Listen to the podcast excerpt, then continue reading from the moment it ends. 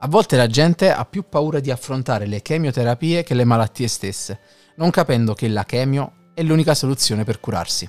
Indubbiamente sono pesanti, non c'è nulla da dire, l'ho vissuto io in primo piano, ma le chemio mi hanno aiutato non solo nella mia situazione, nella mia malattia, ma mi hanno aiutato anche a crescere. Perché sì, quando affronti un male del genere, cresci. E soprattutto se lo affronti a 22 anni, quando pensi di aver compreso tutto dal mondo, sei ancora giovane, ti si apre una porta che forse prima non avevi mai visto. Quella porta è il vero mondo dei grandi, il mondo che noi comprendiamo, pensiamo almeno di comprendere dopo i 18 anni credendoci già adulti, ma in realtà non abbiamo capito un cazzo. La vita è composta molto da avvenimenti negativi, non c'è nulla da dire, però vanno abbattuti. E io ho sempre definito, anche perché sono un appassionato di box, la vita come un grande ring. Noi siamo dei pugili come Rocky, che, molto dilettantistici, che vengono presi dal nulla e combattono contro un campione mondiale come Apollo Creed, che possiamo identificare come i grandi problemi della vita. Però insegna il pugilato che quello che vince è chi fa più punti o chi rimane in piedi sul ring. E noi dobbiamo fare un po' come Rocky, che riesce a vincere e diventa un campione. Solo con una mentalità vincente soprattutto positiva si riesce ad affrontare l'avversità della vita. Ecco, la chemioterapia è un po' come Apollo Creed, ma non Apollo Creed dei primi due film, ma del terzo, quando aiuta Rocky, lasciando stare la citazione cinematografica e sportiva, la chemio è la tua unica soluzione per affrontare il vero problema, il linfoma nel mio caso, il tumore. E quindi, nonostante siano pesanti, dobbiamo conviverci perché è l'unico nostro alleato insieme alle altre terapie.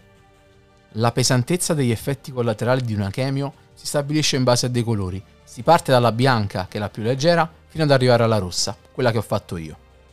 Gli effetti collaterali più comuni sono ovviamente la perdita di capelli, la nausea, almeno quelli che io sentivo di più, ma soprattutto una cosa che mi fece strano fu la perdita del gusto. Cioè, quando mangiavo qualcosa io non sentivo i gusti i primi giorni.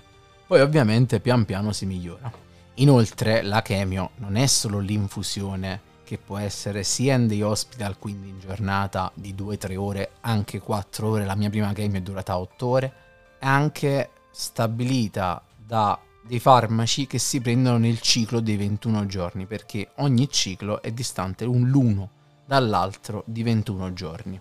Io ho fatto 6 cicli, ogni 21 giorni dal 14 febbraio fino al 30 maggio e la cosa più tra virgolette traumatica tra tantissime virgolette è che non sono sceso per questi mesi se non per andare in ospedale e farmi le medicazioni del PIC sempre in ospedale. Il PIC è l'oggetto che ho installato nel braccio, il catetere vascolare, dove si inietta la, in, inietta inietta, inietta sì, la chemio. Questo perché quando fai chemioterapia le difese immunitarie si abbassano e ti consigliano di non uscire. Questo normalmente. Ma con il Covid di mezzo è meglio evitare sempre di uscire e di scendere il meno indispensabile. Tranne quando io ho finito la sesta chemio, sono sceso per festeggiare il mio compleanno e con un giorno di uscite ho preso il Covid che mi è durato ben 12 giorni. Vabbè, questi sono dettagli. Insomma, in sintesi, Affrontare una chemioterapia significa fare tanti sacrifici e iniziare a vedere il mondo in maniera diversa. Affrontare tanti effetti collaterali non solo fisici ma anche psicologici che però possono salvarti. Soprattutto la gente quello che non capisce è che prima le chemio erano ancora più pesanti. Oggi sono diminuite molto dal punto di vista di pesantezza degli effetti collaterali. Quindi non c'è nulla di cui aver paura. Ricordiamoci sempre, il principale nemico non è la chemio, ma il tumore. E niente, visto che comunque voglio dare un pizzico anche di simpatia e trash a questo mio podcast, e io odio fare le cose convenzionali, ho deciso di fare un finale speciale per questo episodio. Allora, immaginate che sia Natale e il bambino della famiglia sta per salire sulla sedia per recitare la famosa poesia di Natale da cui poi estorcerà soldi a tutti i parenti. Ecco, siamo a luglio, fa caldo, e soprattutto non estorcerò denaro a nessuno. Però ho deciso di concludere questo episodio del podcast Ho perso i capelli ma non il sorriso così. Cara Chemioterapia.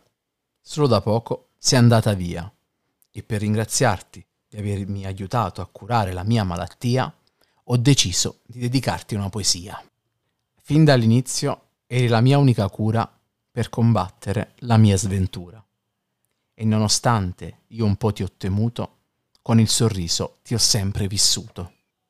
Ho perso ogni pelo e anche i capelli, ma ho fatto della mia forza e della mia pazienza due gioielli. Ho avuto per notti intere una nausea tremenda col pensiero che però la vita è sempre stupenda. Non importa quanto sia stato male, ma sempre l'arcobaleno spunta dopo il temporale. Voi tutti, mi raccomando, non andate nel pallone, io ne parlo per aiutare le persone.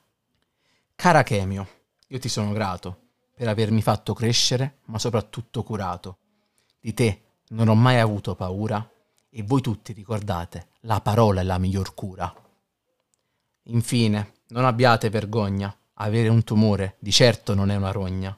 Affrontate ogni male con il sorriso e tutto vedrete passerà all'improvviso. Ciao!